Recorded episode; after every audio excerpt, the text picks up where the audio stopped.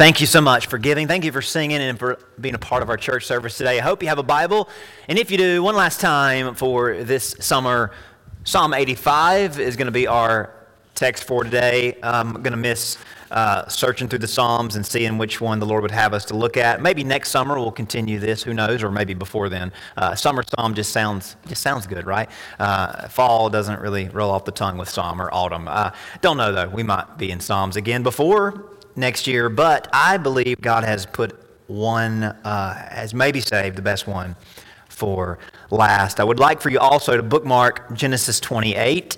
Genesis 28, we're going to see a name of, uh, of a very important biblical character mentioned in this psalm, and it's going to lead us into his story that I think is worth checking out today. So, uh, bookmark Genesis 28.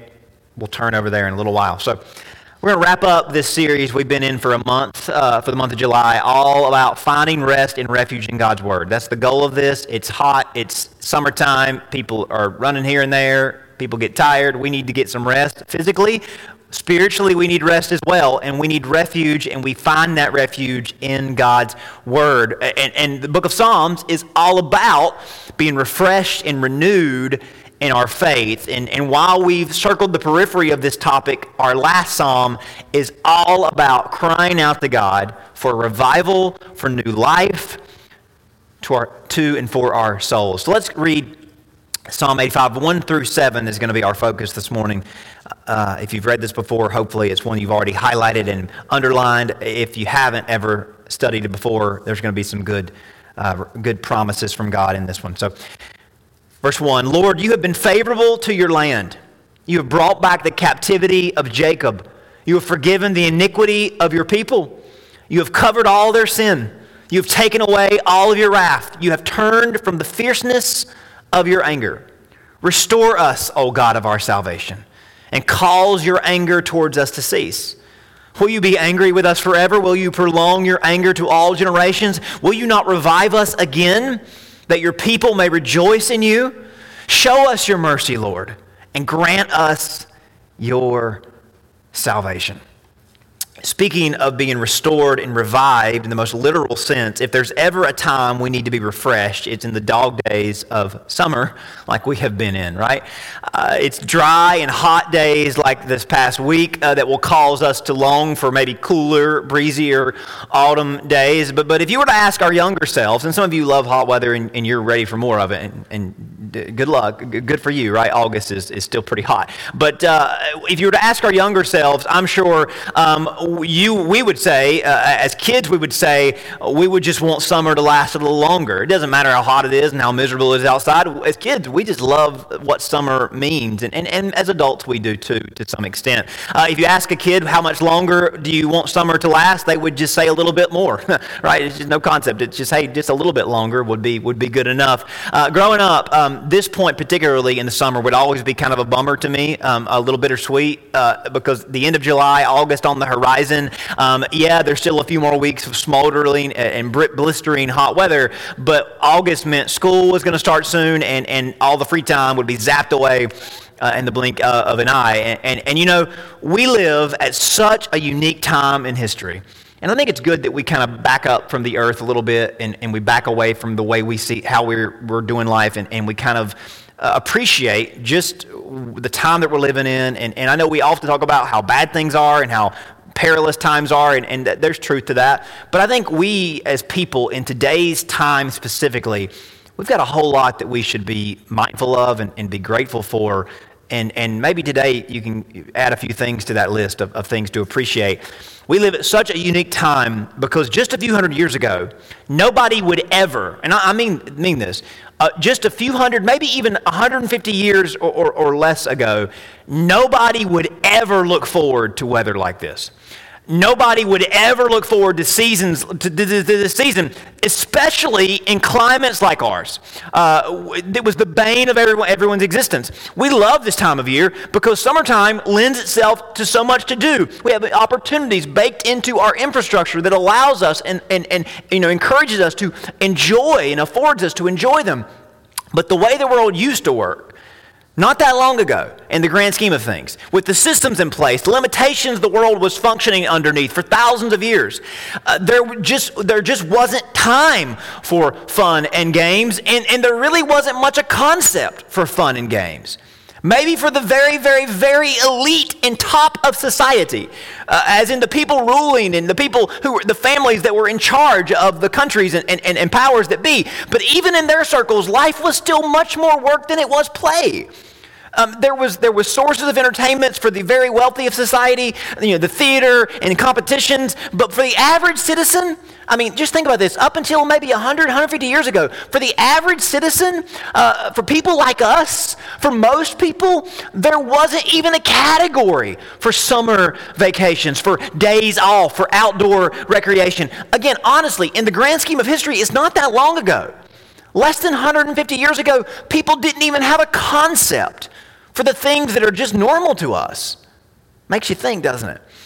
I don't think it's really shocking when we think about it, when you talk about it out loud, when you think about how the world used to work, how it functions today when you think about how much of an impact America has had on the world, uh, and, and that's really the key differentiator, um, it, it's really because of the revolutionary concepts and principles of America that we shared with the rest of the world. So many of the systems that were put in place in our country and that were developed over time uh, and, and, made us who we are today, um, that's what has afforded us the, the modern privileges that we have. Uh, things that we complain about, and I know we love to complain about things like taxes and government regulation, all that stuff led to the implementation of workers' rights and government mandated holidays and benefits and subsidized development that uh, made our country more than just a place to work and a place to sleep but it made it a place to have fun and, and put things all around us that we can enjoy.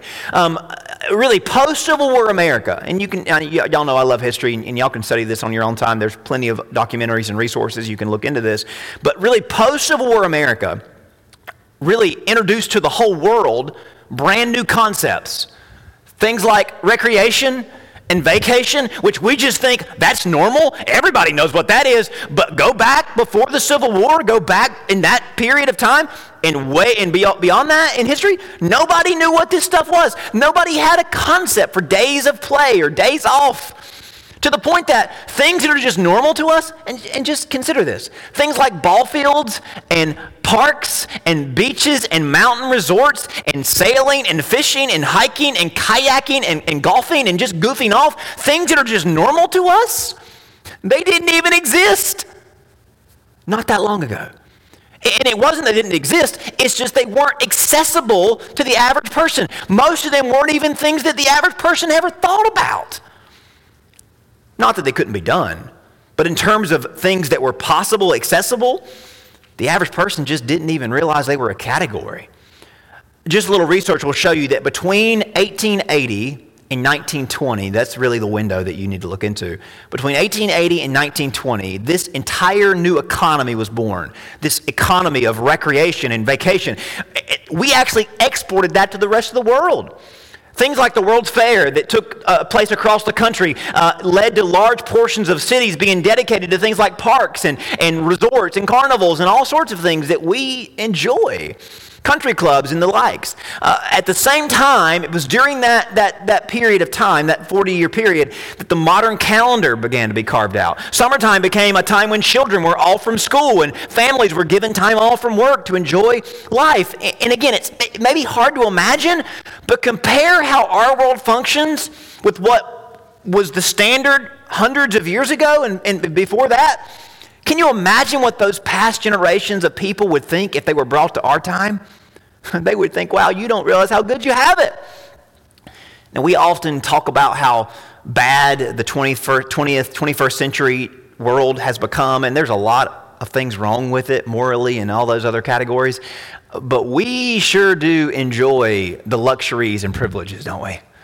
I mean, I don't know about you, but, you know, juggling the differences that, you know, do, do I want to get rid of all these modern privileges and luxuries and amenities to go back to a world that was before? I don't think many of us would do that, would we? Certainly, we live at a unique time in history. We get to enjoy a version of this life that hasn't always been the norm, and it's become the new normal. And maybe it won't always be. We don't know. But for our little period of time on this earth, it's been what we have been used to and what we get to enjoy. This brand of life that we get to live, we're so fortunate and privileged to know, it sent shockwaves around the world as it became the new normal, as it was becoming the new normal from the 19th century into the 20th century. And this led a writer and historian uh, in the 1930s, a guy named James Adams, to pen and popularize a phrase that you're all familiar with the American dream. The American Dream. James Adams wrote this as he was comparing American life and what it had become, uh, the, the, the privilege that people had, the, the luxuries people were getting used to, the opportunities people had to not just get up and work and go to sleep, but the idea of, hey, days off and having fun and doing things and enjoying life and still getting paid for it and all the benefits that people as Americans were getting used to, things that we don't even blink an eye at, that we just think are always the normal, right? We just think they've always been, but they weren't. They weren't. James Adams was, comparing life to what it was like in Europe. The, another very developed place at the time. But he wrote about how the things that Americans were experiencing and enjoying, only the top 1% of people in Europe were getting to enjoy. And, and he wrote this the American dream is a dream of a land in which life should be better and richer and fuller for every person, with opportunity to, to uh, according to each one's ability, uh, achieve their dreams. It's been a dream of being able to grow up, uh, to grow to fullest development as a person, unhampered by barriers which had slowly been built in the older civilizations, unrepressed by social orders of old. So James Adams in the 1930s is, is, is sitting, and this was during the Depression when things were kind of taking a step back here, but still he said, still he said, as Americans, one day people will look back and think, they didn't realize how good they had it. And one day there will be generations born, decades from now, that will have never, um, that could never imagine a world without the things that are normal for them. I think that's true, isn't it? He wasn't just writing about making money, he was writing about the things that Americans had come to enjoy, things that we've shared with the rest of the world. And now, nearly 100 years later, the American dream is still going strong. Yes, there are some scratches on the armor, but for most of us, we enjoy a world far better than our predecessors did. We uh, uh have benefits and luxuries that seemed unthinkable, unimaginable just a century ago. But let's be honest, because we're, we're all friends here. All that American dreaming hasn't necessarily made us a happier people, hasn't? All that American dreaming hasn't necessarily made us happier than previous generations, or just in general, has it? It's made us more comfortable. It's made us it's made life easier and we would never want to go back. It's made life streamlined. It's filled our memory banks with highlight reels that we're super fond of. Ideally, and, and, you, and as we've compared and contrasted, ideally, uh, we should be the most joyful, peaceful, pleasant people that's ever lived on this earth. But studies show, and our own honesty would support these claims, that we're just as strung out, stressed out, and burnt out as anybody that's ever lived. Maybe even more so, aren't we? Now, there's a lot of factors uh, as to why this is true, but you'd think with all that the American dream has afforded us, we'd be on cloud nine all the time. We'd never have a day where it's bad. But that's just not the case, is it? Unfortunately, it's not the case. Even with all the days off, all the self care, all the extra cushion we have, even though everyone dreamed across thousands of years of this reality that we get to enjoy, the treasure we've arrived at, as much as it sparkles and glitters, sometimes we have to wonder is it really all gold? This isn't to say that we don't enjoy the things that we do. Of course we do. But it just doesn't seem to be enough for us, does it? Perhaps it only exposes the greater weaknesses that we have, that we can't ever arrive at the full satisfaction that we, uh, that we get taste of here and there in this and that. Or you could say that having all this within our grasp only teases us with what it really can't ever truly give us. We think it's just around the corner. How couldn't it be? Look at what we get to enjoy that nobody even thought about 150 years ago, but it just isn't and we, we say, well, there's a lot of reasons, Justin, if things would just work out with these people and that people and that group. I mean, there's a lot of factors that we're still worried about, aren't we? I mean, something's not clicking and it should be all perfect as it seems on paper, but it just isn't. The long, winding introduction has brought us to the mind of a worship band that served the nation of Israel under King David. This band was called the Sons of Korah, which in your Bibles in Psalm 85, uh, uh, most, most of your Bibles at the top of that psalm, it says this is a psalm of the Sons of Korah. The Sons of Korah was a, a band that was named in honor of a music, musician of Moses' day. Uh, this band, the Sons of Korah, was a mantra that was passed along to the different worship bands that served the nation of Israel from David's generation on forward. Uh, the, the Sons of Korah were tasked by David to write anthems and praise and and worship songs for the nation to sing. Many of these songs, particularly the anthems, would lean heavily on Israel's history to seek to aspire, inspire Israel's future by the blessings from its past. Something that stands out about these anthems, though, is they never really speak of the conditions of the nation uh, of Israel at that present time. And you probably know this, but maybe you don't. Under King David, under his son Solomon, that after that, um, Israel was at peak prosperity. Israel was uh, the world that was 3,000 years ago. There was no better life than what Israel had going on. It was a nation unlike any other, a nation under God, governed by law, with the good of its people on its mind. A preview of the model that our founding fathers would adopt for our country. Israel was very blessed, very secure, very prosperous. However, when you read these psalms, uh, these anthems, you never hear about those material blessings because Israel's greatest treasure wasn't their land of milk and honey, as great as it was. It was its God and his covenant with them. And that's what these songs were meant to keep front and center of the people's minds. These anthems were all about reminding Israel to keep its mind and keep its heart and keep its focus on the Lord. Psalm 85 is a heartfelt cry for revival. Key verse number six Will you not revive us again that your people might rejoice in you? Rejoice in you, not other stuff, that's good, but hey, you, God, are the real source of our joy. You are the one that we live for. So there seemed to be a disconnect in this generation of people rejoicing in God, finding their true joy and peace in God. So the people, the sons of Korah, felt like there was a need for revival in the land. But if you were to ask the people that lived 3,000 years ago in the nation of Israel, they would have thought, revival? What do we need that for? We're doing just fine. Nobody's ever known life like we've known it. It's never been better for us here in the nation of Israel, the people of God.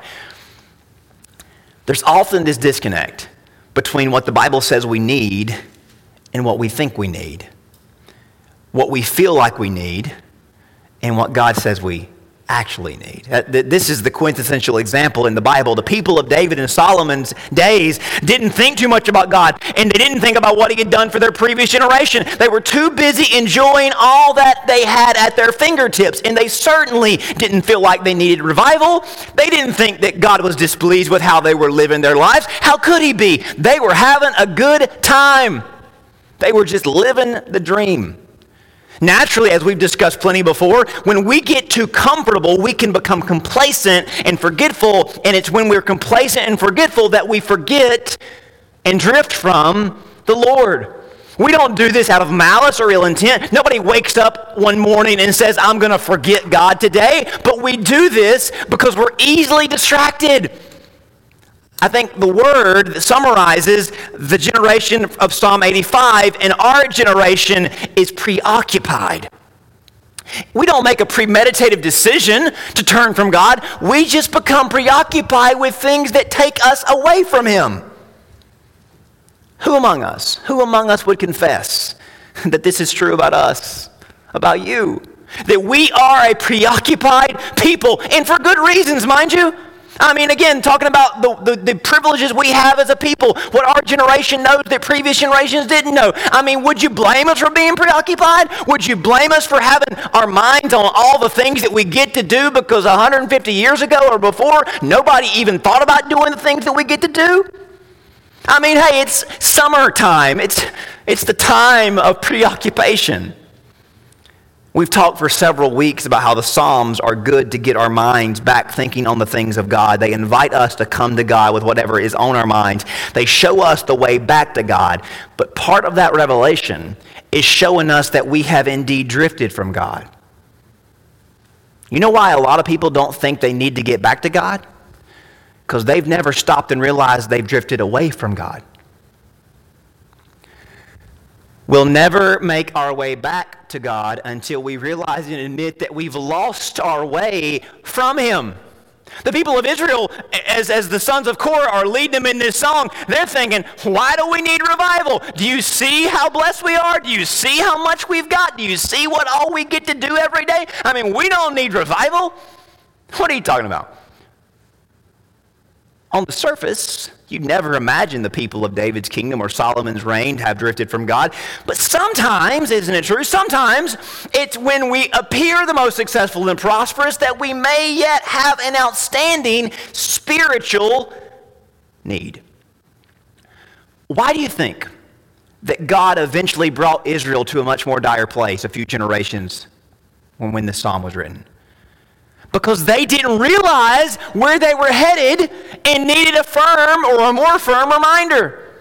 Why do you think that no country, just, just think about this, why do you think that no country on the planet, no kingdom on the planet, most of them don't last as long as we've lasted, but, but, but, but still, why do you think, especially our own country, why do you think we never see more than a decade of uninterrupted prosperity? You can blame the left or the right or the politicians or the economy or the war or the election, but you know who's in charge of all this. So, why do you think we never see more than a decade of uninterrupted, prosperous, uh, you know, increase in everything in every category? Because God does what He does, and His goal is that we might be restored to Him and be revived by Him, and that we might understand our spiritual condition is much more important than any other condition that we give our attention to, and that we might give attention to our souls, that we might be preoccupied no longer. Because we are a preoccupied people for good reason. But is that an excuse? I think if you were to give Psalm 85 a title, it should be Israel's dream or the Israeli dream. Because this psalm shows us what we should have as our goals, what should be our desire of our hearts, but it isn't always, is it? Now you'll notice though, Israel isn't referred to in this psalm, but another name is Jacob. Jacob. Did you know that before Israel was a nation, it was a man? A man given the name to symbolize the birth of a nation that would come from his children. But that man, before he was called Israel, he was called Jacob. And now we know Jacob, he's Abraham's grandson, he's Isaac's son, and it's with him the promise of a nation created by God, chosen by God, really got rolling. Jacob, you'll remember, was a twin, his brother Esau, and this caused a little bit of drama when he was born. Because as you follow the story, God is blessing Abraham, God is going to bless Isaac, but now there's two of them. Who's going to get the blessing? Who's going to be the, the one that carries the baton forward? Would it be Abraham, Isaac, and Esau? Or would it be Abraham, Isaac, and Jacob?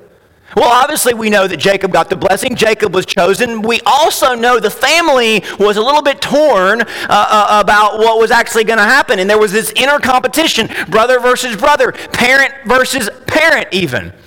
Every child of those days dreamed of carrying the lineage forward, but there was a whole lot more on the line in this family. And Jacob had a dream. Jacob dreamed with wonder and possibility. Uh, uh and, and because of how ceremonial things were back in those days, Jacob needed two things the family birthright and his father's blessing. The birthright was this unspoken token of favor that families would pass along from one child to another or from parent to child. Uh, but it was the father's blessing that really set things in motion. And that's how it worked in all nations back in those days, even among secular families. But when it came to God and his chosen people, God didn't really care about this stuff. God blessed who he blessed. God was going to do what God was going to do. It didn't really matter about the ceremony or the ribbon cutting to God. However, Abraham's family was still very superstitious and they were still very much immersed in a world that operated by these metrics and by these rules. So the story goes that Jacob and his mom are really concerned about him being the, the, the chosen one. meanwhile, Isaac is, is favoring Esau, but, uh, uh, but Rebecca favors uh, Jacob. And the story goes that Jacob cons Esau into selling him his birthright because Esau was born a minute earlier. So they were twins, but Esau had the, had the birthright. So Jacob take, you know, takes advantage of Esau's uh, hunger one day, says, Hey, I'll, I'll, I'll, give you this pot of stew I made if you'll give me your birthright. So they, they literally, not literally, but they go down to the lawyer's office and they get it notarized and they get it all in paperwork. Esau says, Hey, I'm no longer the oldest. Jacob is. Jacob's going to have the blessing. Jacob's going to have the birthright. But they still needed the father to actually make this official in a family ceremony. But, but Isaac was getting old and he was, his vision was getting dim. So, with the help from his mom, Jacob literally pulls the wool over his dad's eyes by disguising himself as Esau, and Jacob gets the father's blessing instead of Esau. Translation Jacob's dream of being the chosen and favored son uh, was coming true. And it, as being the main character in God's redemption story, being the one that accelerated the plan for redemption for the whole world, Jacob was living the dream and he was on cruise control towards realizing all of his dreams and all of his desires, or so he thought. So picture this Jacob has basically been told by his father, You're going to inherit the blessing. You're going to uh, be the one that God is going to do all his activity through on the earth. And basically, Jacob has this complex well, I guess God is obligated to bless me. God is basically forced to do for me and take care of me. And, and hey, that's how this works, right? A lot of people think that's how it works, but that's not how it works. Remember that one of the temptations that Jesus faced in the wilderness from the devil uh, which was basically don't worry about consulting with God about doing what he says or doing what's right. Just back him in a corner and quote this verse over here, and God's going to, obli- by obligation, going to take care of you. So he says, Hey, Jesus, throw yourself off this, this, this, this high place, and the angels will take care of you, because that's just what the Bible says. And, and that's Satan trying to tempt all of us into manipulating God's word and forcing God to do what we think God has to do. But, but, but that's not how it works. Jacob thought well, God's got to bless me. I've got my father's blessing. I've got the birthright. I mean, hey, I'm the, I'm the guy. There's no way this doesn't work out for me. So Jacob leaves his father's house. He's going to go make a name for himself. He's high stepping. He's paving his way. He's going to go and, and, and, and, and be somebody great. Is he expecting God to be at his beck and call? But all the while, we never read that Jacob prayed to God. We never read that Jacob consulted with God. Jacob never talked with God. As far as we know, he's just riding the waves of other people's words. So God decides maybe I actually need to go and talk to this kid and tell him how it works. Clearly, God had been watching from afar, seeing how Jacob was taking matters into his own hands, and God was planning on blessing him the whole time. He was just giving Jacob time to figure it out because God is gracious like that. Well, that wasn't working. So God says, I guess it's now or never with this kid. So God is going to come to Jacob in an actual dream and essentially chart the course for him going forward. So if you have a bookmark in Genesis 28, I want to read this passage to you. I want you to follow along with me in that passage. This is so rich and it's so, so powerful. Jacob is on his road to, to, to find a wife. He's going to go make a name for himself. He hasn't prayed a prayer. He hasn't thought about God. He doesn't even think that, that, that he doesn't think he has to because he thinks God is on his side. Why wouldn't God take care of him? He's got the blessing. He's got the birthright. So Jacob is just marching to the beat of his own drum. And God says, I guess I kind of need to kind of need to talk to him. So 28, verse 10, it says, Jacob went out from Beersheba and went toward Haran. He came to a certain place and stayed there all night before the sun had set. He took one of the stones on that place, of that place, and put it at his head, and he lay down in that place to sleep. Then he dreamed, and behold, a ladder was set up on the earth, and the top reached to heaven. And there the angels of God were ascending and descending on it. And behold, the Lord stood above it and said, I am the Lord God of Abraham, your father, the God of Isaac. The land on which you lie, I will give to you and your descendants. Also, your descendants shall be as the dust of the earth. You shall spread abroad to the west and to the east, and to the north and to the south. And in you and in your seed, all the families of the earth shall be blessed. Behold, I am with you, and will keep you wherever you go, and will bring you back to this land. I will not leave you until I have done what I have spoken to you. So, again, that's an amazing promise from God. But it's how Jacob reacts that lets us know that he was completely clueless to God before this ever happened. And how he acts after this proves that he's still clueless, but we'll get to that. Jacob awoke from his sleep and said, This is so rich. Surely the Lord is in this place, and I did not know it. And he was afraid. He said, How awesome is this place? This is none other than the house of God, the gate of heaven. Now, nothing that God says to Jacob is really all that new, and it clearly, obviously, it isn't very harsh. It's, it's awesome, it's incre- incredible, it's encouraging. But the point of this is that Jacob has a crossroads in front of him. And God is inviting Jacob to keep his mind less preoccupied with all the other things that he has been and could be, so that he can be aware of God's incredible will for his life and God's hand on his life. But do you know why God came to Jacob in a dream? Now, we've read before in Genesis, God just shows up.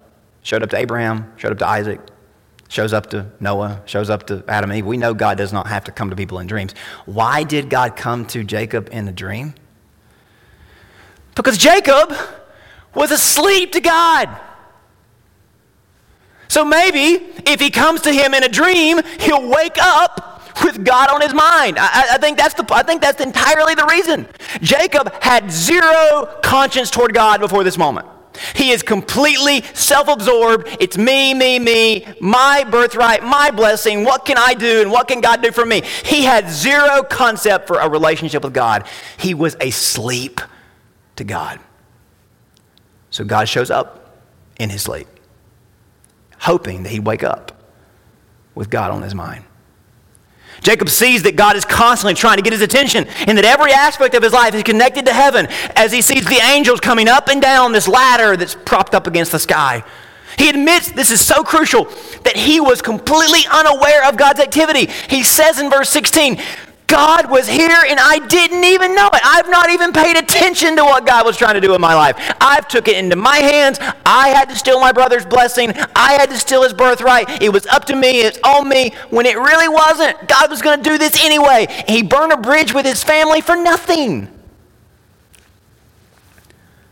Now, I would love to tell you that Jacob kept this front and center and never wavered from his walk with God, but that's not the truth, hardly at all.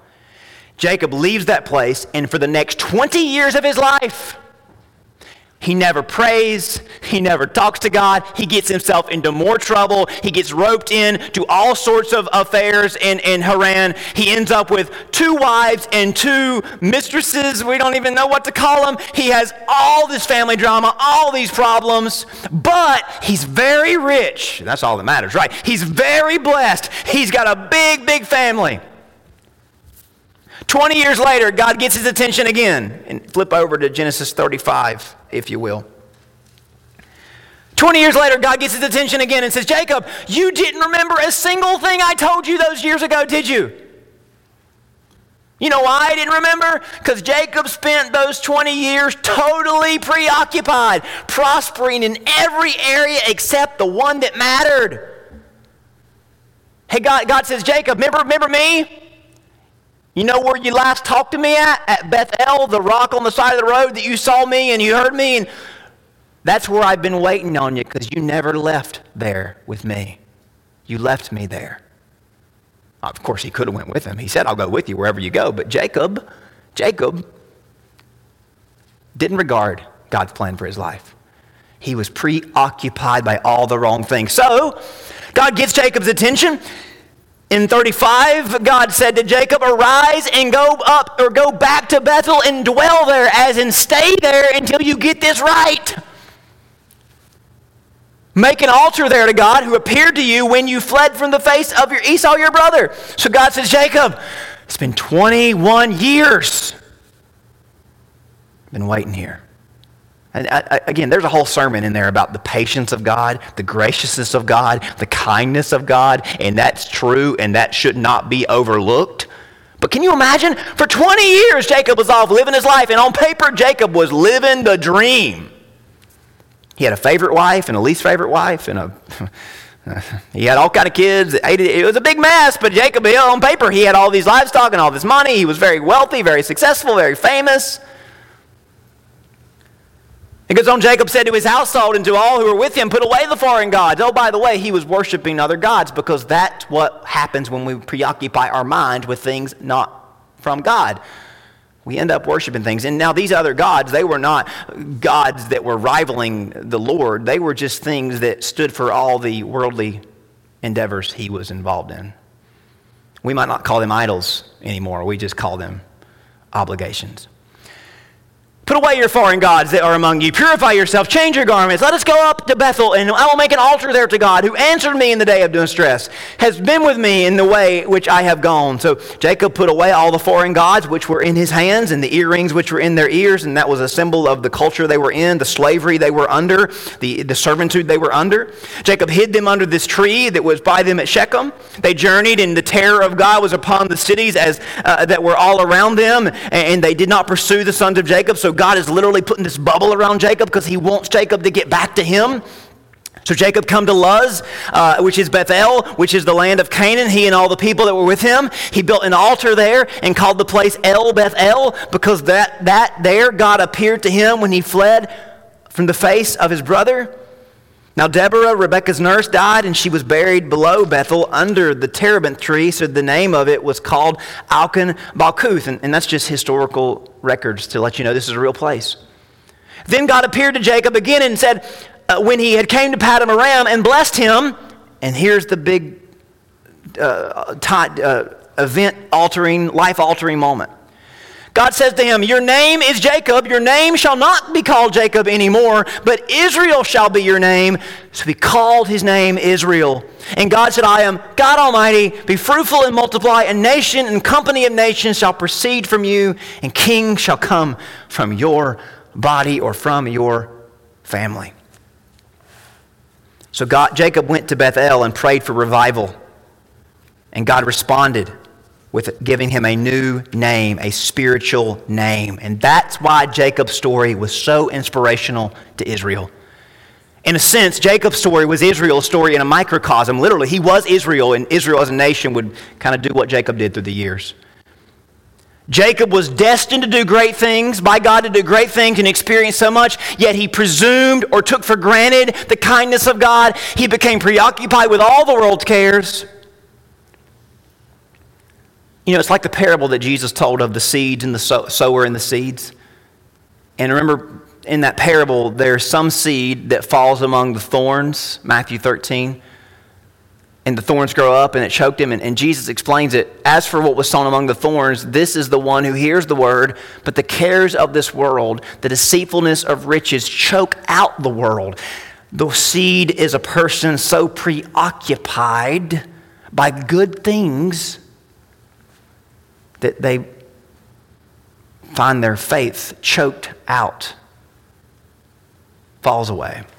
This is why we need revival. This is why every one of us need to rely on God's saving power because on our own we will fall away, we will fade away. And in Him is restoration, it is forgiveness, it is deliverance, and we need to come back to Bethel today to God's dwelling place. This house is a symbol of that dwelling place, but it is a point in our life where we fall on our knees and we say to the Lord God, We have been preoccupied, we have been otherwise focused, our hearts have been wrongly aligned. We are coming back to Bethel. We are coming with the intention of being made different, new, and better people.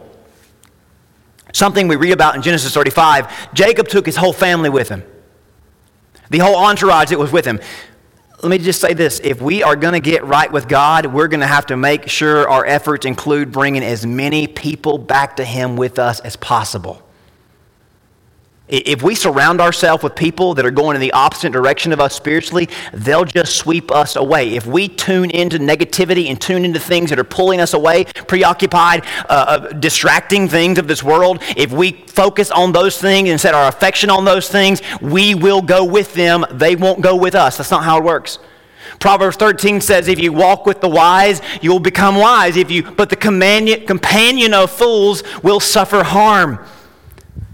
I get it. You can't make people come to God with you. You can't make your family come to God with you, but you, we have to stand our ground and let people know we have made our minds up. Why did Jacob drift away time and time again? Because Jacob was a follower of the world. He wasn't a, a follower of God and a leader in the world, saying, until, until Genesis 35, where he says, I've wasted 20 years of my life. Today, I'm making a decision. I'm going back to Bethel, and I'm not going to leave there until I get what God has for me. And at that altar, God changed his name, God made him a new person.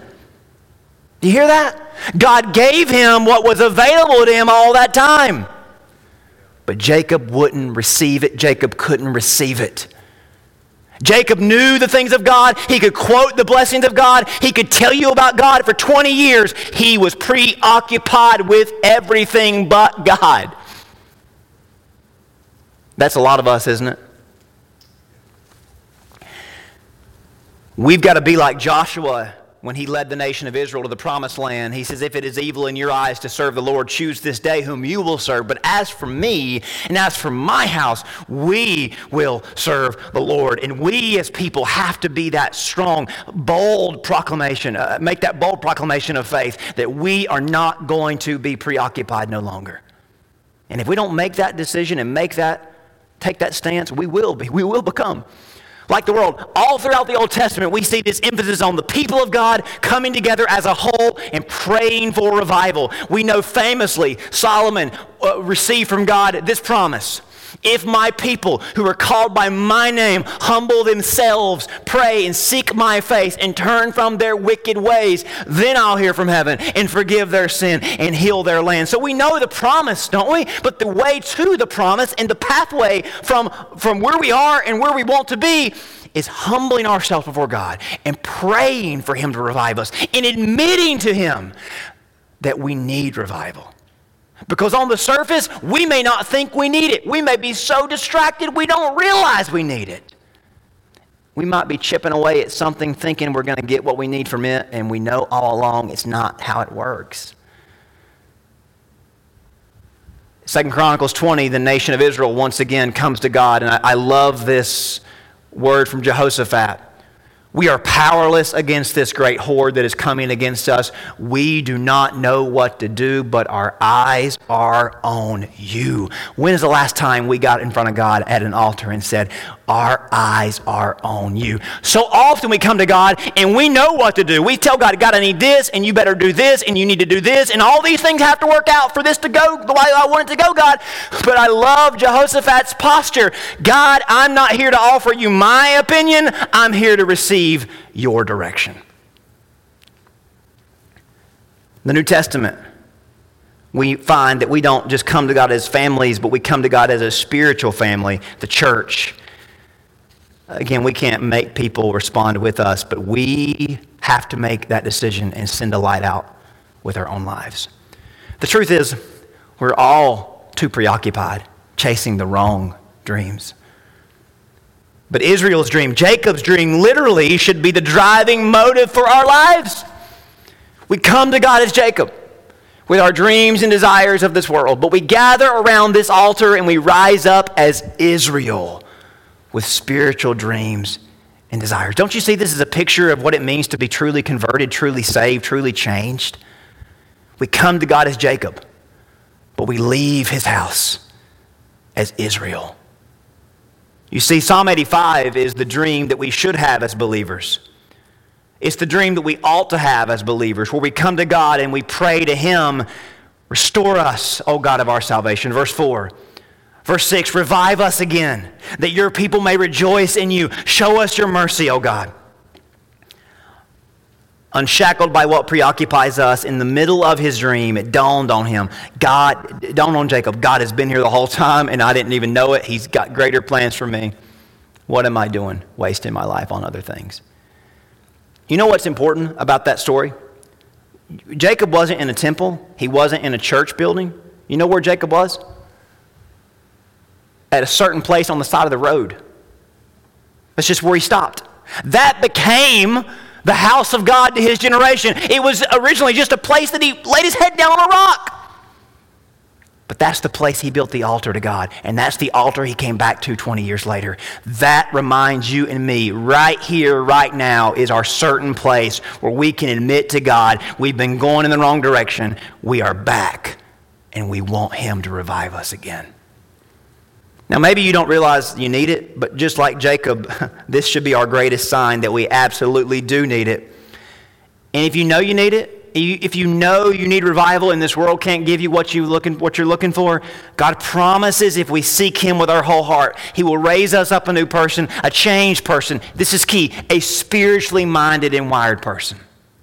Spiritually, you know what, what we need is the presence of a spiritual God in our lives so that we aren't so fooled by this literal, physical, material world. So, I've written out a prayer for us. I'd like us all to repeat. If you want to seek God in a personal way, you can do business with Him in your own words at this altar. But this is just a template for us to consider and help, hopefully, get our thoughts organized. I'll read it to you first, and then we can read it together.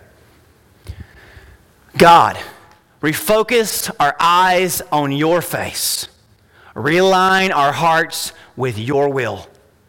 God, restore us by your grace, revive us realize your dream in us. So, would you read that with me one line at a time? God, refocus our eyes on your face. Realign our hearts with your will. God, restore us by your grace. Revive us. Realize your dream in us. This psalm is all about refocusing, realigning, restoring, and being revived.